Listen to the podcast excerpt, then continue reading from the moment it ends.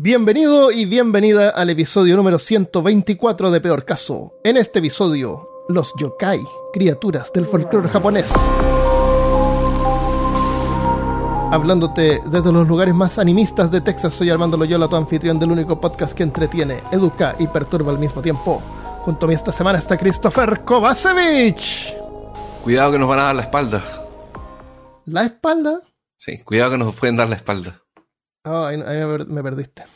Eh, yo tengo un par de casos acá, pero es algo que preparó Christopher y me dijo, toma, investiga esto me pasó, me pasó algo de información. Entonces, eh, son varios yokai que son como unos, unas criaturas, como unos Pokémones. Básicamente son- vamos a hablar de Pokémon hoy día.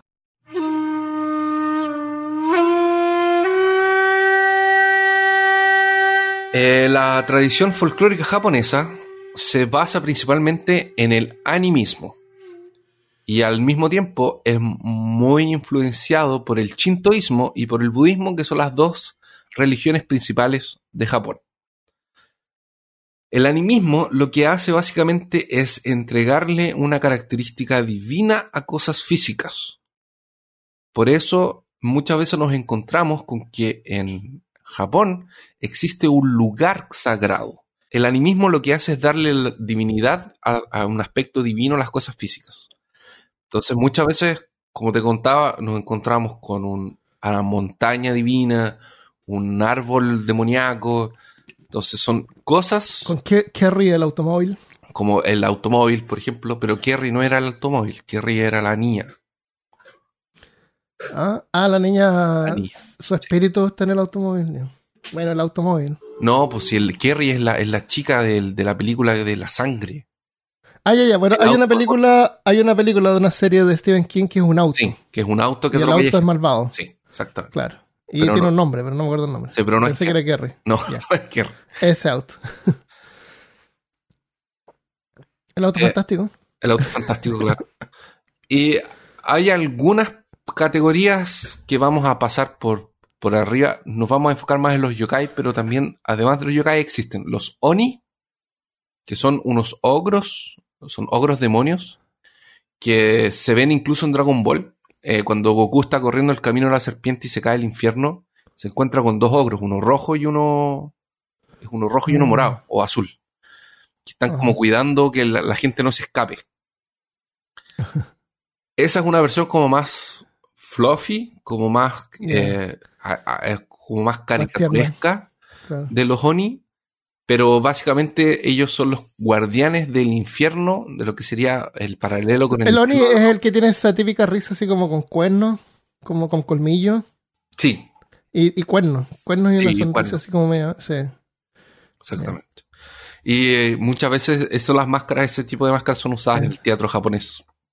Están los Akuma, que yo traté de buscar una definición más eh, a- que fuera un poco más allá de simplemente demonio, porque Akuma es como algo malvado, algo demoníaco, pero todo lo que me tira Google es eh, Street Fighter. Entonces no les puedo traer muy, ¿Cómo se llama? Akuma con K. Akuma, sí. Igual que, que el, de hecho el nombre es el mismo nombre que el del personaje de Street Fighter. Y Ah. están eh, los Shinigami también, que son los como los ángeles de la muerte, que los Shinigami salen en, la- en el excelente anime manga Death Note. Death Note. Y otro ah, grupo. ellos son parte del, chin- del Shinto también. Sí. Y finalmente lo que nos vamos a enfocar más hoy son los yokai y okai, que literalmente significan aparición misteriosa. Es un nombre que Ah, se le da a término, cual... En general. Es término súper general. Sí. Sí, eh, eh, por eso que abarca tanto. Eh, es el nombre que se le da a cualquier tipo de criatura en el folclore japonés. Pueden ser demonios, monstruos, espíritus, animales con poderes sobrenaturales, objetos con vida y así por delante. Son tantas leyendas que hablan sobre los yo, sobre yo, yokai que es casi imposible que los podamos contar todas en un programa o en un podcast o lo que sea. Y es muy importante que, em, que se entienda que el yokai no tiene una connotación religiosa. Ah, no. No. ¿Qué significa eso? Que tú puedes ser religioso y... Ah, es como los fantasmas. Exacto. Todos creen en los fantasmas, pues Eh, no, lo tiene- no, no, no, no, el yokai no está eh, amarrado a alguna amarrado religión. a alguna religión específica, sino que son parte del, del folclore general. Y así como Ah, el ya. folclore eh, tiene variaciones en, en regiones, los yokai también van a, van a tener.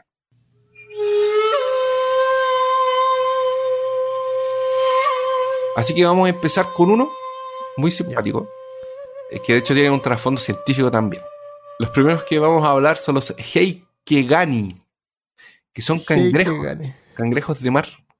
Los Heikegani son cangrejos que realmente existen. Tú Ah. lo- lo- los encuentras en la naturaleza y de hecho los encuentras en, en, en forma de comida también. Son cangrejos que son nativos de Japón, son crustáceos que la gente usaba para comer, solo que en las conchas, en la parte superior de las Ujú. conchas, tienen marcas que muchas veces se asemejaban con rostros humanos. Sí. Entonces la gente pensaba que eran samuráis que habían muerto en alguna batalla que reencarnaban con eh, que reencarnaban en forma de Totalmente de lo veo. Y a las cabezas le salían cuernos tipo de zinc. exactamente. Vamos a poner una foto en la portada, yo creo esto.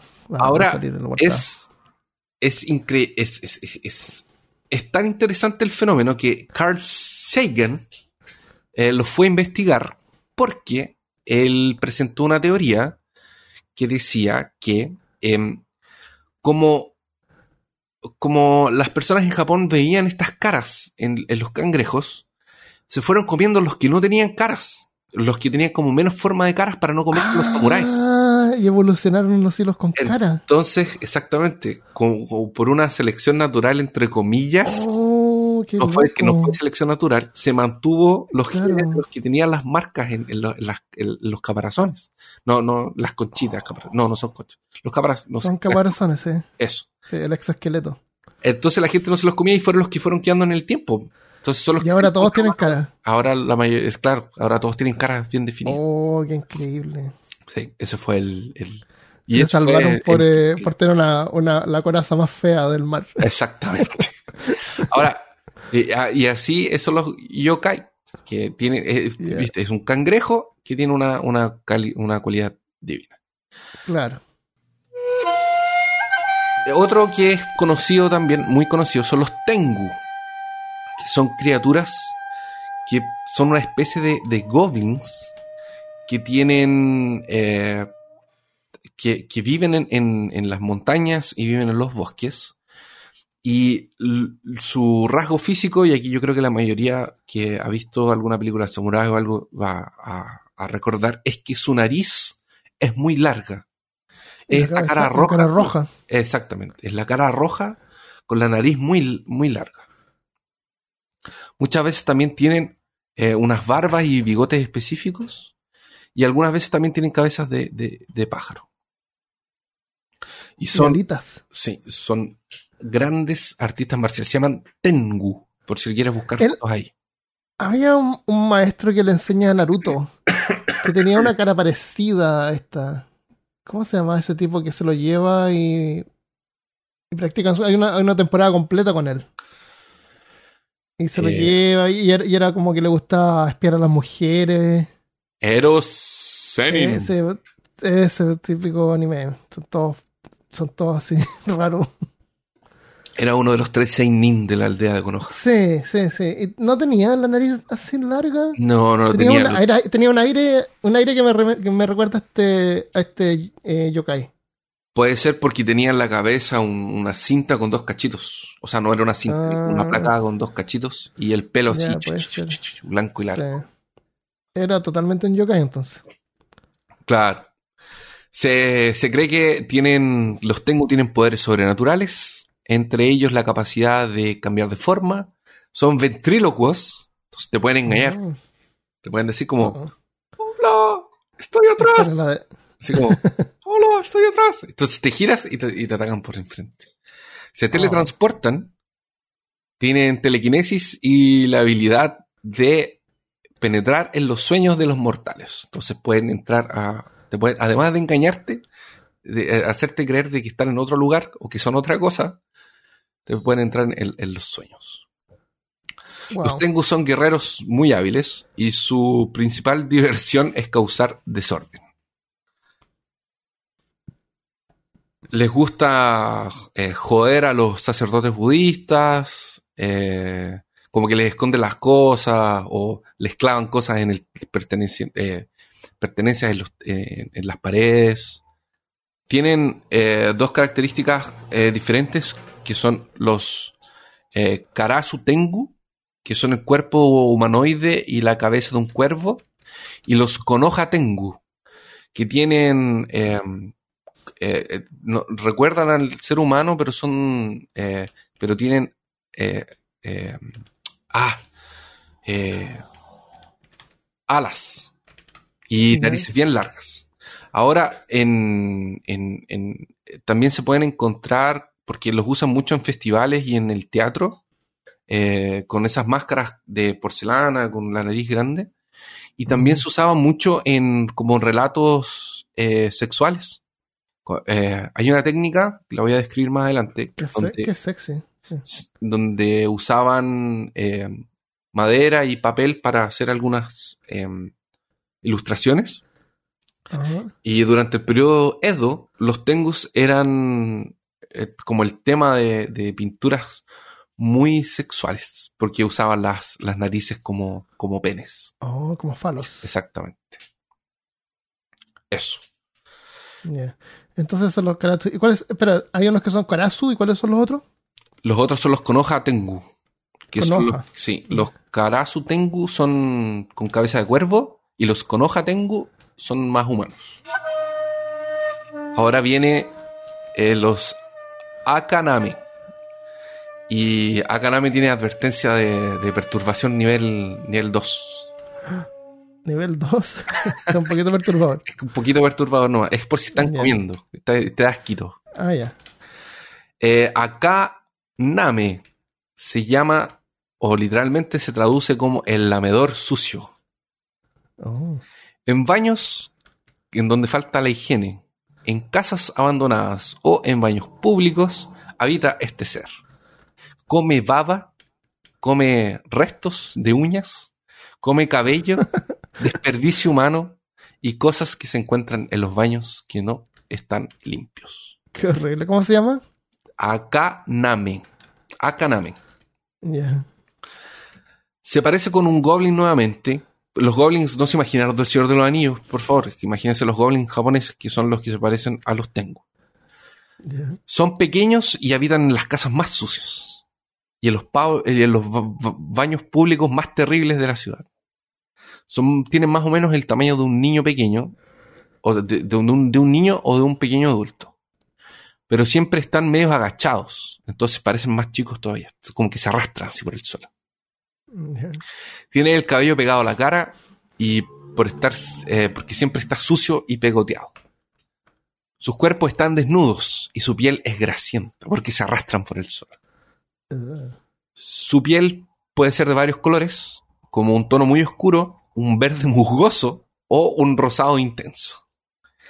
Pueden tener uno o dos ojos y de uno a cinco dedos por cada extremidad. O sea, hay variaciones genéticas en, en- en el medio de, de estos seres. Tienen una lengua extremadamente larga y pegajosa. Se usa Ah. para lamer babita, grasa y cualquier otro tipo de suciedad que encuentren en los baños. Así como las cucarachas y las ratas detestan todo lo que es limpio. Y siempre aparecen en lugares en donde los dueños desprecian la limpieza o son flojos y no tienen disciplina. Son tímidos y no se presentan fácilmente delante de los humanos. Y desvían la luz como los insectos y se esconden. Arrastran consigo las enfermedades y, mm, y todo lo que tiene que ver con, con suciedad en los baños. Así que es, la idea de, de- de este, de este bicho lam- lamedor ho- horrible era de, man- de mantener los baños limpios. Ahora, eh, ¿qué era lo que pasaba? Ah, En los eh, an- eh, antiguamente y hoy en día también, pero hoy en día es más moderno. Los baños tenían las tinas que son los ófuro. Los ófuros son estas tinas que parecen baldes de agua de madera. Ajá. Puedes buscarlo ahí para que tengas. Ah, ya sé, lo veo, sí, es, perfectamente. es como un vaso grande de, agua. De hecho, Sí. es como donde se supone que se, se bañaba el Como un barril, un barril. Es un barril, exactamente, un barril grande. Y estaban como, la idea era mantener calor y bañarse con agua caliente. eh, y en ese tiempo no habían muchos baños públicos y tampoco había muchas aguas, eh, no era tan, tan, no habían tantos eh, baños de aguas termales eh, habilitados. La gente usaba los óforos. Solamente que no existía una forma de extraer el aire. Entonces, si, te, si pasabas dos días sin lavar tu ófuro, ya se empezaba a mofar. Y ya se Ah. empezaba a ensuciar. Entonces, una forma de evitar que la gente, que la gente que vivía más aislada se mantuviera limpia, era creando la- la- este tipo de, de, de yoka- yokai. Pero ahí está el, el lamedor de lo, de lo, de lo malvado. Qué asco. Sí, es muy asquerosito. De hecho, puedes buscar la, la foto. Es como un humanoide, así, bien. Me, me, me- me Verdad. da asco. Vamos para el siguiente. En la provincia de Chiba está el templo del dios Kashima. Y este dios Kashima tiene una relación muy próxima, muy cercana con un yokai que se llama Onamasu. Onamasu tiene la forma de un pez gato gigante. Y supuestamente nada por debajo de Japón, como si nadara por el, por el magma que hay eh, entre. En- en- en- como si nadara por el, el- el magma que existe, que ellos no sabían que había magma, ellos creían que había agua, entonces se supone que nadaba por abajo de Japón. Ah, pensaban que la isla estaba flotando. Exacto. Y cada vez que se mueve por debajo, él provoca un terremoto. Ah, ya eso explica los terremotos. Y eso explicaría los terremotos. Entonces un día Kashima, el dios, Son criaturas místicas. sí, pero es un, es un yokai. Entonces un día Kashima, cuando vio que este pez estaba produciendo tanto, tanto daño, tomó una gran piedra y se la tiró a Onomasu, dejándolo atrapado eh, abajo de la piedra y él se sentó arriba y se puso a vigilar el pez. Cada vez que Kashima se distraía o miraba por otro lado o se quedaba dormido, el pez aprovechaba y agitaba la cola. Solo la cola, porque estaba atrapado bajo la piedra. Entonces solamente le, le sobraba la cola para afuera. Y esto provocaba un terremoto. Eh, este relato es tan eh, importante en, Japón que en el siglo XVIII, cuando fue un gran terremoto en la región que hoy es Tokio, eh, dicen que los dioses tuvieron un encuentro en el, palacio, en el palacio celestial de Amaterasu. Y entre esos dioses que se convocaron estaba Kashima. Ahora, cuando Kashima salió a la piedra, eh, Onomasu, en vez de quedarse debajo de la piedra, donde lo dejaron quieto, así como, oye, quédate ahí, ya vuelvo, eh, se escapó nadando. Se salió debajo de la piedra y esto provocó un gran terremoto en la región de Edo, que es lo que hoy en día es Tokio. Y esto causó grandes daños en la provincia imperial de ese tiempo. Al Kappa, también conocido como Kawataro, Komahichi, Koma- Komahiki, Kawatora o Suiko. Es un demonio yokai anfibio y o diablillo del folclore tradicional. En el pueblo Matsusaki, cerca del río Sarugachi, vivían dos mujeres de dos generaciones pertenecientes a la misma estirpe. estirpe. ¿Quiere, quiere decir que es una madre y una hija o una... una es como de la misma Eh, familia, ¿no? Sí, es Ya. una madre y una hija. Eso quiere que quedaron, quedaron embarazadas de bebés capa. Un día todos los miembros de la familia acudieron al campo como cada mañana. Al llegar a la tarde, volvieron a la casa y encontraron a una de las mujeres sonriendo mirando el río. Sospechosamente. ¿Qué será lo que.? Cada día ocurría lo mismo, hasta que comenzó a correr el rumor de que la esposa de uno de ellos la estaba visitando a alguien durante la noche. Uh, Al principio esto solo ocurría cuando el marido no estaba, pero las visitas fueron en aumento. Llegó hasta tal punto que incluso se producían cuando ella se encontraba acostada junto a su esposo, o sea, totalmente descarado. no tenía ningún respeto. Se acabó No. el respeto. Con el paso del tiempo los parientes dedujeron que no se podía tratar de otra cosa que de un capa y decidieron reunirse para poder protegerla. Era obvio. a pesar de sus intentos, fracasaron. La suegra de la mujer se presentó en la casa para dormir con ella y evitar un nuevo encuentro. Al caer la noche, escuchó reír a su nuera y supo que la criatura estaba allí, pero le fue imposible moverse. Eh, una vez más, nada pudo hacer, ya embarazada y cumpliendo con el tiempo de gestación, dio a luz.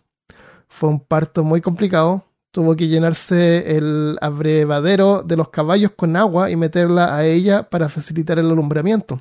Porque los capas son criaturas anfibias, entonces a lo mejor Sí. tenía como que tener dar a luz debajo del agua. Al nacer, la criatura tenía las manos con los dedos unidos por una membrana. Nació un profundo. En estos casos no, lo- no los dejan vivir. Lo que hacen es que los cortan en trozos y los, los ponen en. Los, pe- los pedazos los ponen en pequeños barriles de saque y los sepultan bajo la tierra.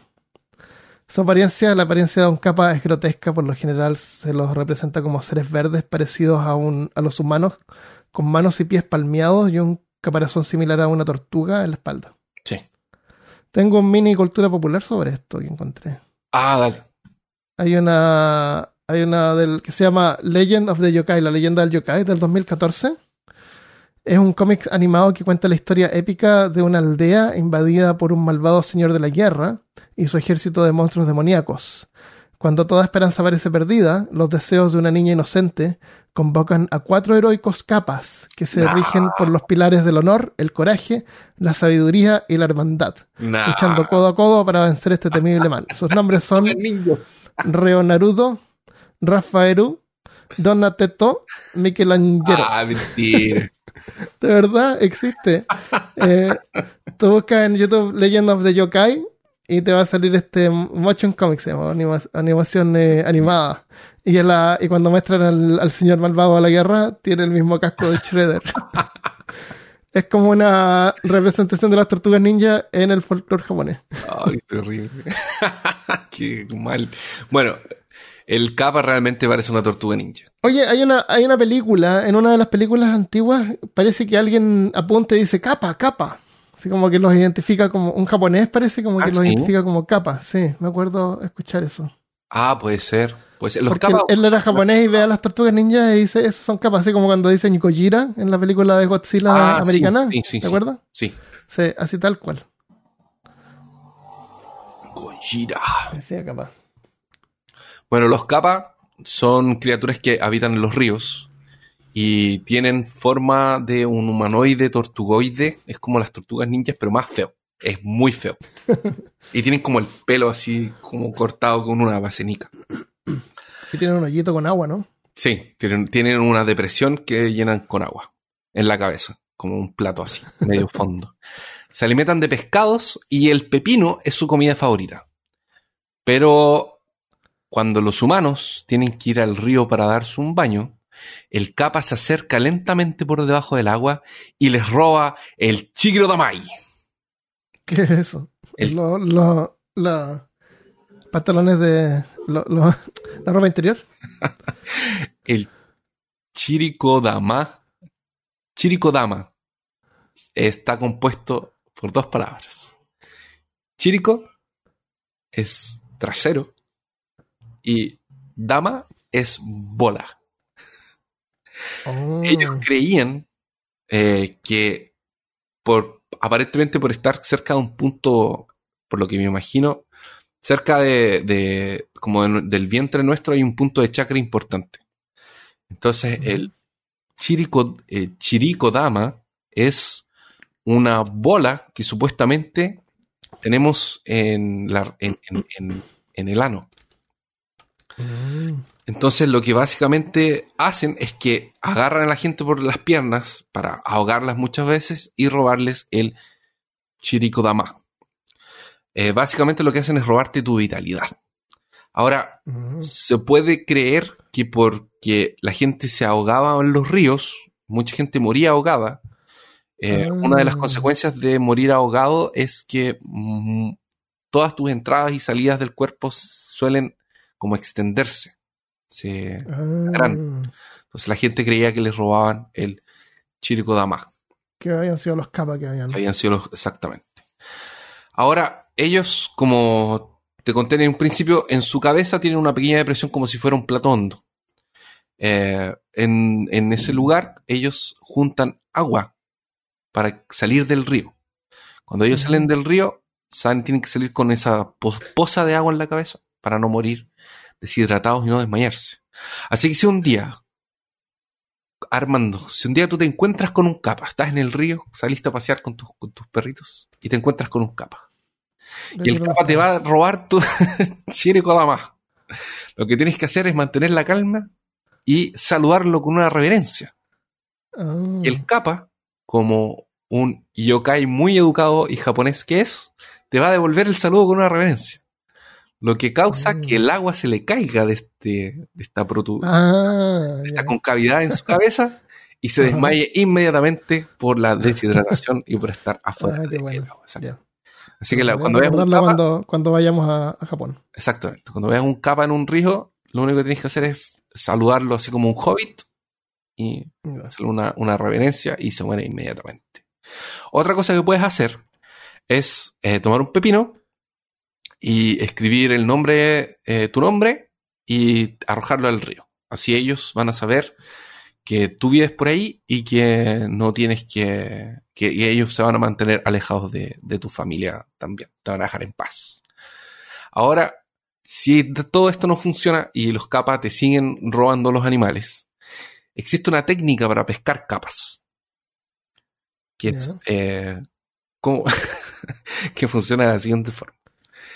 Tienes que, en primer lugar, encontrar una cuerda muy firme. Eh, ah, este, estas instrucciones se encuentran en relatos llamados de ukiyo-e, que eran eh, relatos estampados en papel de arroz. ¿Qué hacía la gente? Agarraban una madera, la esculpían, eh, le pasaban tinta y estampaban en papel de arroz. Eso se llama ukiyo-e. Y eso se repartía por, por la gente. Era como la forma en la que eh, mantenían eh, eh, como records. Ajá, ajá. Así es que básicamente lo que tienes que hacer es tomar una cuerda, amarrártela a la cintura. El otro extremo de la cuerda tienes que dejarlo en una, en, una, en un árbol o en una superficie o algún, algún so- soporte muy, muy, muy, muy firme. Desnudarte y sentarte, eh, o sea, no sentarte, pero como eh, quedarte en cuclillas Ujú. con el trasero hacia eh, el río, hacia el agua del río para exponer tu, Ah, qué bien. Kodama y Ajá. ellos eh, sentirse atraídos. Entonces, cuando eh, el, el papel, las instrucciones llegan hasta ese punto, porque de ahí, ¿cómo vas a hacer para que no te agarren? Ahí no Oh, sé. O si la idea es que te agarren, pero como tienes el- el- la cuerda, La no te cuerda, pueden la tira, No sé. claro. Lo que en ese tiempo eh, los buquillos es, eran caros de hacer, entonces eran dos partes, ahí una parte se perdió. Pero Claro, faltan instrucciones de IKEA. Sí. Ya, hay otra historia que cuenta de un capa que se trató de robar un caballo. En, cerca del pantano de Obako, en el río Kagorase, hay una mansión familiar conocida como Chinha. Un día una niña llevó a su caballo para que tomara agua y aprovechó para jugar un rato. Fue ahí cuando un capa emergió del agua y tomó al caballo por las riendas tratando de tirarlo al agua pero el caballo asustado dio un cabezazo al aire y giró violentamente, sacando a la criatura del agua, arrastrándolo por todo el camino hasta el establo. Ahí tenemos una mejor forma de pescar un capa. Ah, muy Lleva bien. un caballo. Ahí sin, sin muchas opciones, el capa se escondió bajo el comedero de un caballo. Bajo el comedero de caballo, que es como una, una palangana. ¿sí? La Sí. puso de vuelta abajo y se escondió debajo. Uno de los cuidadores se quedó extrañado al ver el recipiente dado vuelta. Y al intentar ponerlo derecho, una extraña fuerza se lo impedía. Así que avisó a sus compañeros para que le ayudasen, pero no había manera de, no había manera de enderezarlo. Fue entonces cuando vieron sobresalir la mano verde y membranosa de un capa. Dieron la voz de alarma y todos los villanos de la villa se reunieron para decidir si mataban a la criatura o la dejaban ir.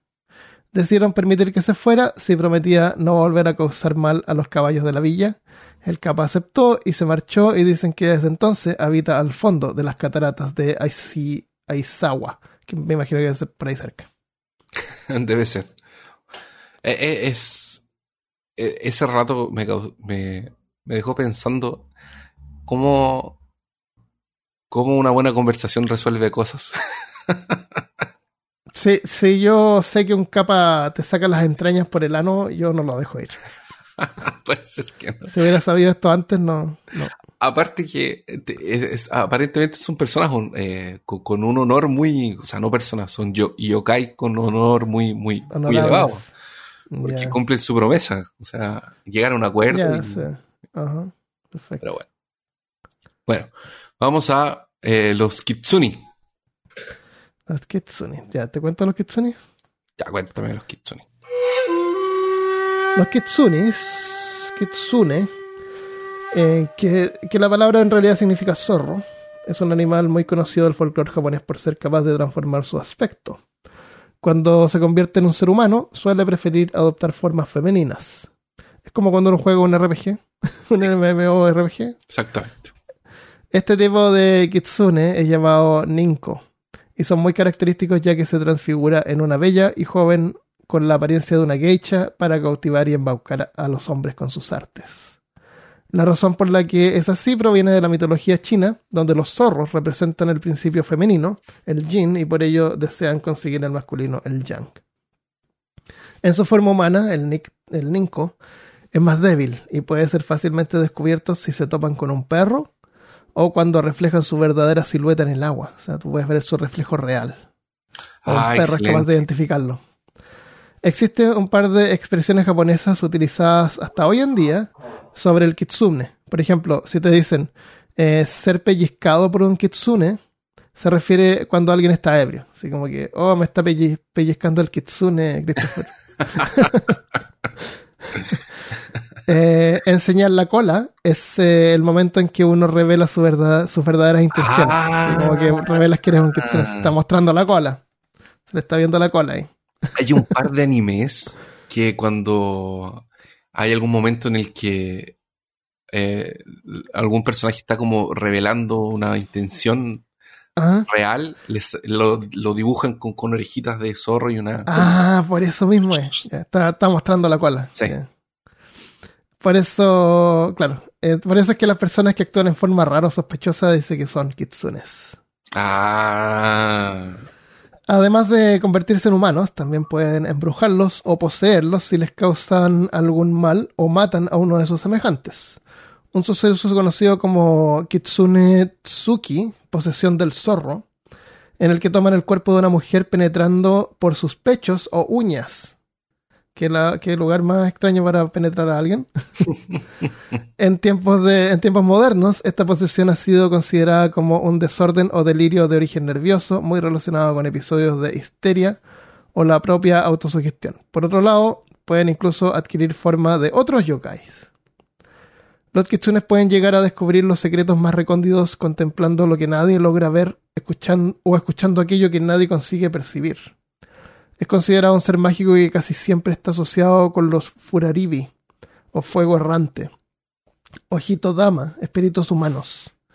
Son mensajeros de las deidades, al igual que el ciervo blanco y sus guardianes, especialmente del dios Inari, de la religión animista Shinton.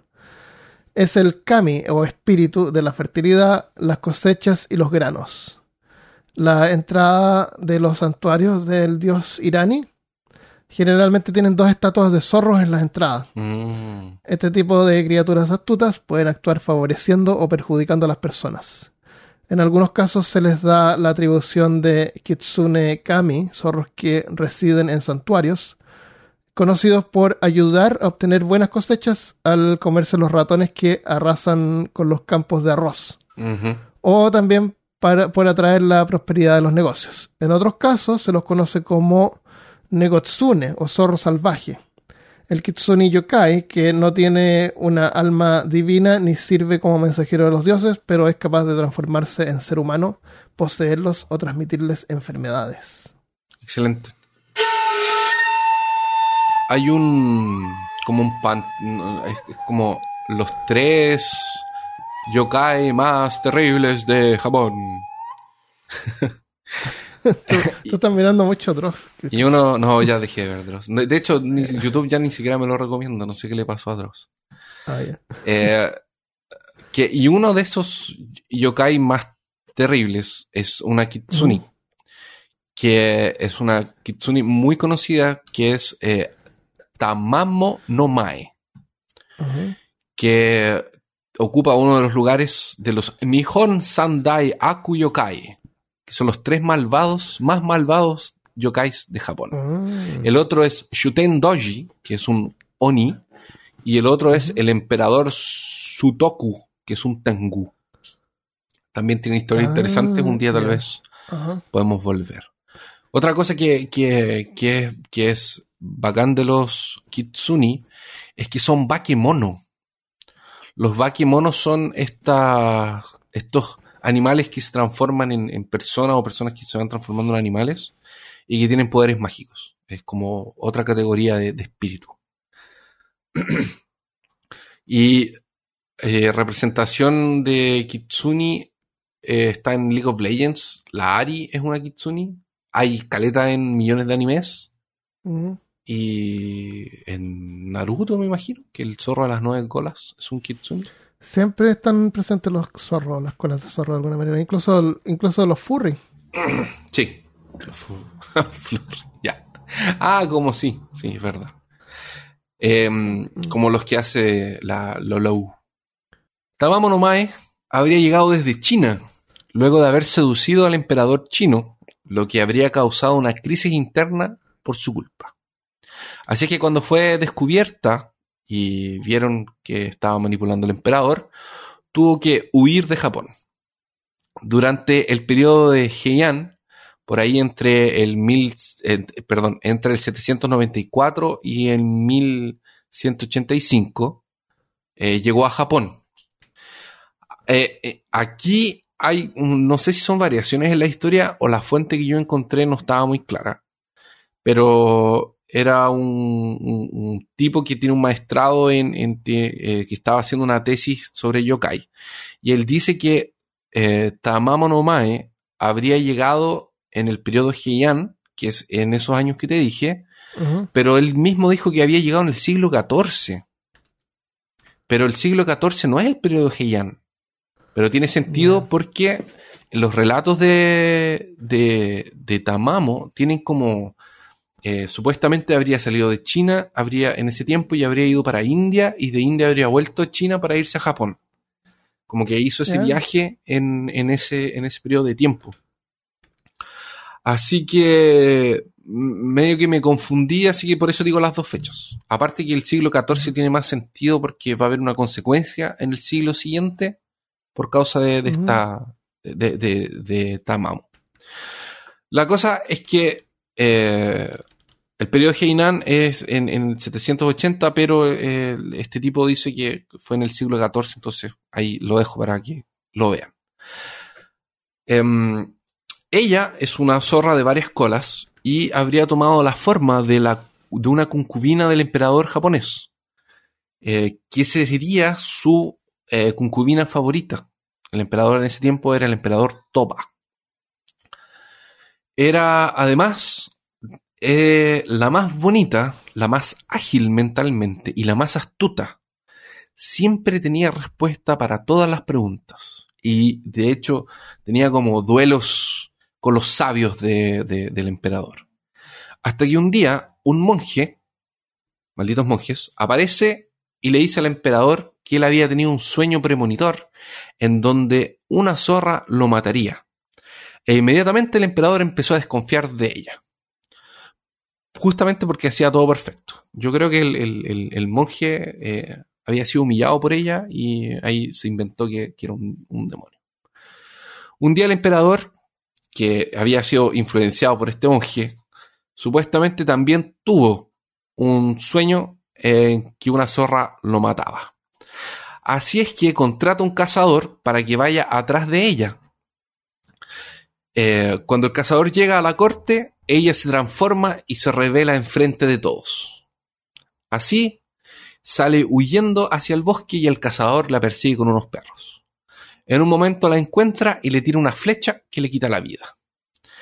Pero ella tenía tanto rencor en su corazón que cuando muere, su cuerpo se transforma en una piedra maldita, que es la famosa Seisho Seki, o la piedra que mata, la piedra asesina. Durante varios años, viajantes que pasaban y tocaban por esa piedra morían después de haberla tocado. Yo me pregunto, ¿por qué nadie puso una placa? Avisó, no sé, pinta la piedra, no tocar. Pero me imagino que a pesar de poner una placa y decir no tocar, hay gente que no cree que la piedra mata, entonces la va a tocar igual. No, a mí no me va a pasar nada, ¿qué me va a pasar? Así que hoy en día esta piedra está en la eh, está en la provincia de Tochigi y de hecho hay fotos de la piedra.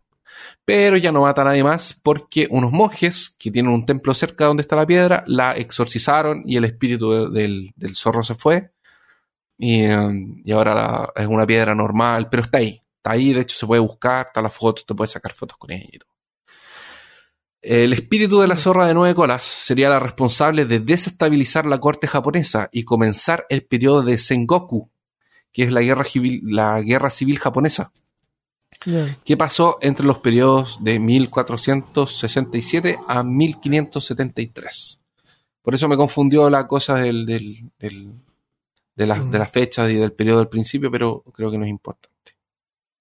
Así que supuestamente habría llegado en el periodo de Namboku Cho, que fue el siglo XIV anterior. Y esa es Tamamu Noe. Excelente.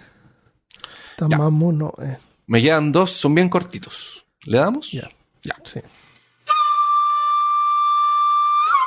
Tenemos un espíritu ahora. Yuki Ona o la bruja de la nieve. Se dice que Yuki Ona aparece en las noches en que la nieve, eh, en, noches de nevasca. Eh, se presenta como la figura de una mujer alta y extremadamente bonita. Sus cabellos son largos, negros y sus labios son rojos como el color de la sangre. Su vestimenta siempre es descrita como un vestido blanco, transparente y que se la, eh, evidencia como su figura. Su piel es pálida, casi, casi transparente, y es una mezcla, y se, y se mezcla con el paisaje de la nieve blanca.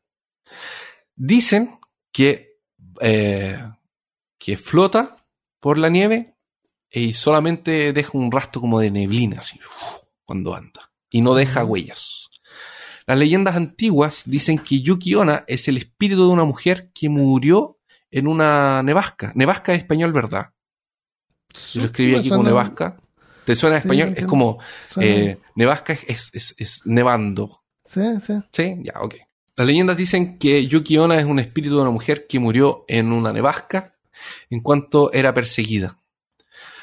Así que es asociada a los desaparecimientos de personas en momentos de, de nevasca también. Siendo acusada incluso por las tempestades de nieve durante el invierno. Se dice que Yuki Onna aparece eh, para la gente que está viajando, que se pierden en medio de la nieve. Entonces ella usa su, eh, su aliento helado para dejarlos como cadáveres revestidos en hielo. Ah, qué bueno. Pero lo que hace más comúnmente es simplemente desviar a los viajeros para que se pierdan y mueran congelados para después devorar su alma.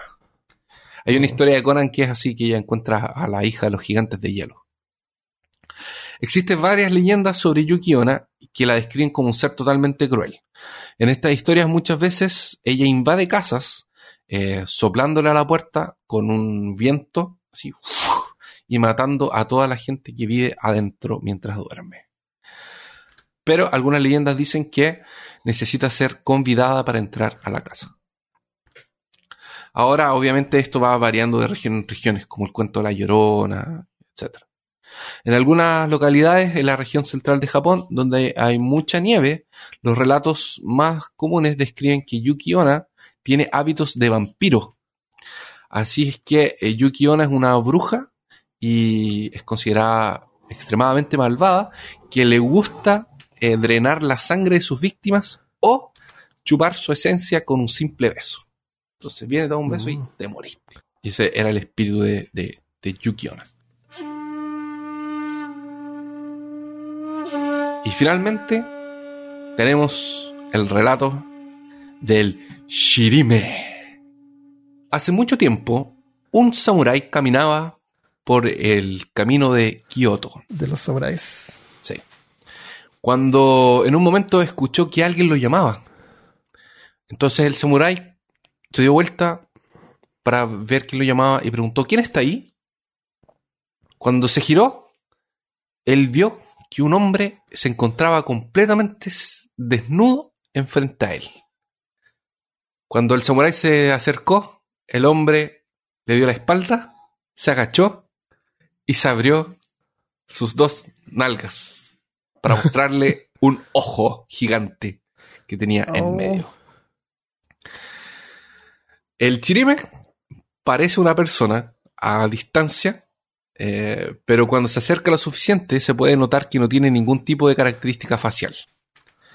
Oh. A- se acerca a las personas por la noche pareciendo un hombre de kimono y cuando tiene su atención y les pregunta si tiene un segundo, antes de que pueda responderle, el chirime se saca el kimono, se para sus nalgas y te muestra un tremendo ojo que tiene en medio. En el, en el ano. Básicamente lo que hace es traumar. No tiene ningún tipo de comportamiento agresivo y tampoco es dañino para nadie. Solo Ah, lo hace. like, mira, mira mi ojo. Mira mi ojo anal. Exactamente. Solo lo hace por el placer de asustar a la gente. Bueno, al menos inofensivo. Sí, compré, solo, solo te muestra el ojo. Qué pervertido. Qué horrible. ¿Y produce luz, parece? No, sí puede ser. Entonces estoy viendo una, una imagen que sale como colgado un poste de luz con el ojo como alumbrando hacia abajo. es que hoy en día es más moderno, tiene que actualizarse. Claro. Así que eso, esos son los, no sé, son como seis capítulos extra largos. Son porque el el- 6, 9. son Y nueve. faltó uno que es importante si no nos van a mandar emails. Ah, sí. Los tanukis. Ah, los tanugis. Los tanukis son una... No, no, no, esto no lo inventé, lo- o sea, no lo inventé, no, no lo investigué, pero son estos como que parecen que fueran Mapaches. mapaches, pero no son mapaches, pero se llaman ma- perros mapaches. Sí. Pero otra especie diferente, no tienen manos, como los mapaches tienen, tienen Sí, dedos largos. tienen manitos. Estos tienen patas así como de perro, son como más perros que... Pero tienen la misma apariencia, apariencia así como con la cara Eh. como una sombra. El, el tanuki es eh, el, en Super Mario se transforma en tanuki. En el 3, cuando agarraba la, Exacto, la hojita, sí, se transforma, sí. se transformaba en un tanuki. Y en, ah, y en el One, eh, One, One Piece, en la serie One Piece, hay un personaje que se llama Tony Chopper, que es una especie de animalito que es más como un ciervo. ¿Ya? Y hay, hay una parte en que los aldeanos, así los villanos, lo creen que es un tanuki. Y él, me acuerdo que se molesta que lo confunden con un tanuki. Ah, excelente. Y una, y una de las características del tanuki es que tiene sus testículos muy grandes. Entonces, si tú vas por el bosque y te encuentras con un perro que parece ser un, un mapache y tiene los testículos grandes, puede ser un tanuki. Puede ser un tanuki. Sí. Eh, y hay una, hay una animación, una película de animación japonesa eh, que es sobre tanuki. Y acá en Occidente la encuentran bien perturbadora porque todos los personajes tienen las bolas bien grandes. y es como, es como que distrae, es como totalmente lo entiendo, Sí, pero me imagino. claro, pero parece que no son malignos ni nada. Así que eso. los tanuki. Gran valor. Eh, una de las mejores cosas que exporta Japón, su Sí, folclore. Así que. Esos fueron algunos de los que, los que encontré más interesantes. Tal vez un día podemos volver Sí, a analizar esto. Sí, si a alguien le gusta este tema y está escuchando y nos quiere sugerir algunos, eh, sugiéranos por lo menos unos 5, yo creo, como para darle un episodio. Claro. Sí, Podríamos hacer eh, Yokai o Oni parte 2. Exactamente. Son Claro. bien entretenidos. No, bueno. Hay unos cortitos así Sí. que son. Porque son, son tantos que tienen, hay, algunos, pero un montón, sí. hay algunos que tienen características, hay algunos que tienen historias largas, como los kitsune, pero hay otros que son Claro, claro. como. Claro, el- como tú dices, son animismo, entonces puede ser el espíritu de los árboles. Exacto. Y un árbol. O el espíritu de la nieve, como la eh, Yuki Onna, Sí, es la mujer que aparece en la. O la que no limpia el baño, aparece el Akaname. los lamedores. la Manasu, ya, me, ya no, ya se me confunden.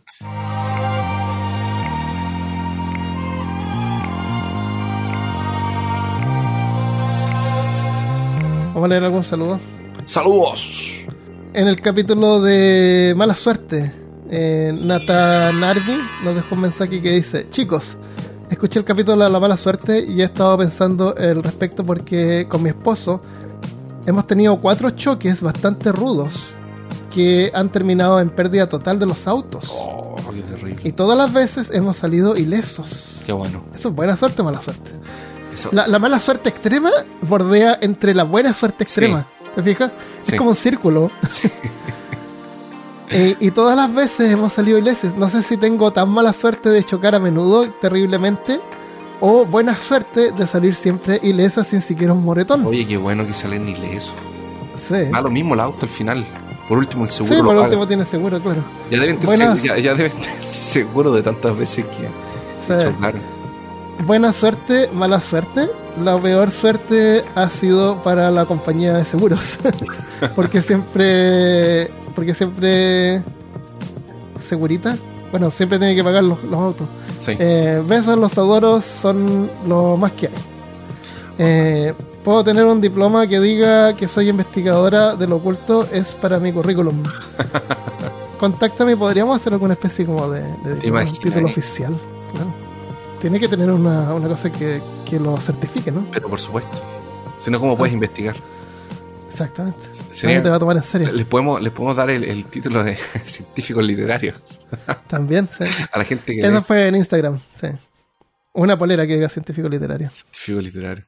Perrin Saavedra dice, ¡fua! ¡Qué buen episodio! Uno se percata al tiro de que esta vez solo está armando y pensé que tal vez sería más aburrido, pero no me di cuenta cuando terminó el episodio. Creo que fue gracias a la edición, la ambientación musical, las pausas y todo el trabajo que hay detrás.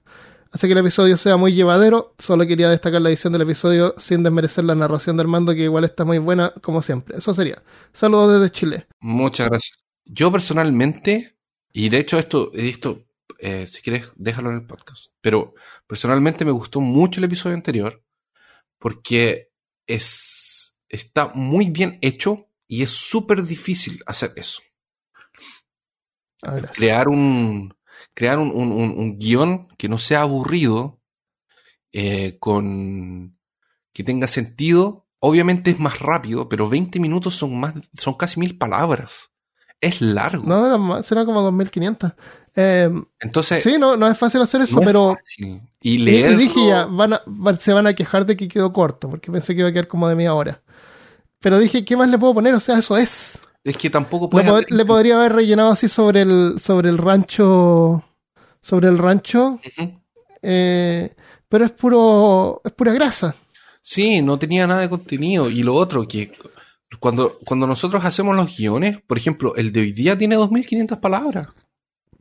Exactamente, pero estamos conversando, Estamos entonces se, conversando. se alarga. Pero yo no podría haber hecho eso contigo, ni tú podrías haber hecho eso conmigo, porque tiene un tono totalmente diferente. o sea, nos claro. habríamos estado burlando todo el rato de las criaturas y Sí. ya se pierde así como la, el, el- Yo, esa- yo- a mí me gusta ese formato. Yo escucho varios ¿Te podcasts gusta? que son de esa forma. Me gusta. es como el, el, el podcast lore. Sí, es como Lord, Más es o menos, como de, sí. con- de Conspirationists. Eh, es, es- es- Me agrada mucho ese formato, de verdad. Me, me gustó mucho y creo que es algo ¿Te que no, no, de- no, no debería ser olvidado ni, ni que fuera solo hacerlo no. Aparte que es mucho trabajo editar eso, darle, eh, darle como el pacing, eh, como el, el- tiempo justo, eh, el momento de leer, el momento de, de- de- de- de hacer el, el- el ritmo del... del- es- es- porque es más fácil, cuando estás con otra persona, es mucho más fácil arrancarte de los errores. Porque cualquier Claro. cosa, tú me tiráis una talla, me das un tiempo para Sí. respirar, para pensar. eh, es súper diferente, súper diferente. A mí me gustó mucho. Yo de verdad ah, bueno que te gustó. encontré que quedó técnic- técnicamente muy bueno. Qué bueno. Fue algo totalmente diferente a lo que habíamos, lo que habíamos hecho. Y este podcast siempre hacemos cosas así de experimentales. El, el- el podcast en general es algo súper nuevo en Latinoamérica, es una cosa que, que casi no existe. Los que escuchan podcast, los que están escuchando ahora, es, es una cosa totalmente nueva. El 90% de la gente no sabe qué diablos es un podcast. Sí. Y de Así hecho, que siéntanse bendecidos. a- cuando fue a Spotify que empezó a. Fue Spotify. Sí, ahí, se, ahí se tiró sí, en, en Latinoamérica. Sí. Sí. Yo siempre me acuerdo, tenía una compañera en el trabajo y le conté una vez porque, ah, sí, teníamos un podcast. Y ella tenía un iPhone que viene con la aplicación que se llama Podcast. Una aplicación que se llama Podcast. Y me dijo, ah, está en Spotify. Porque ella tenía Spotify en su teléfono iPhone que tiene en la aplicación Podcast. ¿ya? Le dije, no, no, todavía no, porque en ese tiempo que todavía no estaba. Sí. Me dijo, avísame cuando esté en Spotify. Pero imagínate que floja de no poder abrir en la aplicación podcast y buscarlo ahí. No, es, demasiado difícil. Demasiado difícil No. abrir otra aplicación. Se iba a olvidar. No, quería ella solamente si estaba disponible en Spotify. Sí. Qué horrible. Pero sí, el, es complicado para la gente cambiar de aplicación y Yo tengo como tres aplicaciones de, de, de podcast. yo igual. ¿Sí? Yo Y uso- tengo alguna aplicación donde uno puede guardar algunos y en otras suscribirse a otros, entonces tiene como diferentes temas en Yo- diferentes aplicaciones. Es, es lo que yo hago. Por ejemplo, tengo uno con solo cosas en español y tengo otro con solo cosas en inglés. Exactamente, igual, claro. Así no se Sí, me así tal cual. Aparte que me da una variedad en la, en la interfaz y para no aburrirme mucho. Claro. Eso. Daviana Miro nos mandó un mensaje en Instagram que dice lo siguiente. Hola chicos, quería saludarlos y darles las gracias por estar siempre ahí. De nada. Los escucho desde que comenzaron. Soy una cubana en Miami. Bienvenido a Bienvenido a Miami. Miami. Hace mucho estaba por suscribirme a Patreon, pero como siempre los escucho en el gym o en el auto, los dejaba para luego. Pero ya lo hice. Y aunque no es mucho, espero que les aporte. Todos los aportes son muy agradecidos. Muchas gracias por, por Muchas ayudar. gracias. Aunque en verdad quien sale ganando soy yo. Sí, es verdad también. Con el acceso a los after podcasts. Escuché el de las Olimpiadas con el cubano andarín. No tenía idea. Y luego cuando dijeron que se había gastado todo en el casino y en bebida, como buen cubano, casi me ofendo. Pero recordé que estamos en peor caso. No hay espacio para la sensibilidad acá. Pero no queríamos ofender, obviamente. Gracias por Ah, todo lo que nos dan a quienes escuchamos.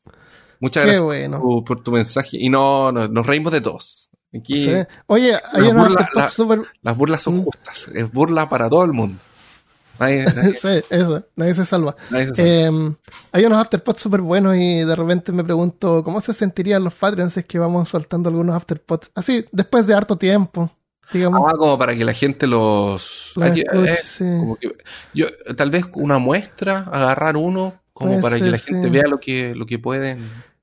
Porque Eh, igual, Es que hay, hay uno, hay uno que es bien bueno que es de la, de, de la exposición panamericana que puede como tener que ver o te, te mete en contexto para el episodio siguiente que vamos a grabar.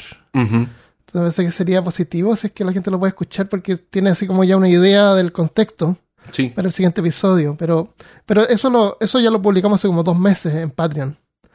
Entonces no sé si cómo se sentirán los Patreons si es que soltamos eso.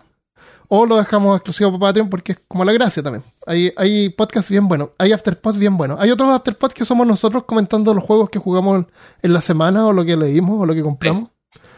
Pero hay algunos que tienen información súper rica. Tal vez podrías escoger uno y subir uno para que la gente Uno, que uno al mes sepa o cada dos meses, claro. Claro, Claro. Eh, como el- para- soltamos el, eh, publiqué el anterior Ajá, para que lo sí, escucharan, porque era bueno. El, donde puse lo que grabé con Carolina en el 2008. sí. Ujú. Ese está disponible, no está disponible en Spotify, van a tener que abrir otra aplicación que se llama YouTube. YouTube. Claro. Gracias a Buscan todos los podcast ahí van a encontrar el. Sí. Van a encontrar el Afterpod de, del episodio de 123, que, que es El Gato por Liebre, que es un podcast que grabamos en, que tratamos de hacer en el 2008. Cacha, Hubiera sido, pero demasiado prematuro 12 años. si lo hubiéramos hecho. Ah. No, no, yo creo que habríamos celebrado así. Oh, llegamos a, a 10 suscriptores. Y todos hablan sí, inglés. no. En ese tiempo todavía existía, parece, la, el Google Video. El Google TV. Google TV, parece que se llama. Antes que, antes que, que Google comprara YouTube, ¿te acuerdas? Sí, Existía lo que se llama Google TV. Qué antiguo. Ya, otro.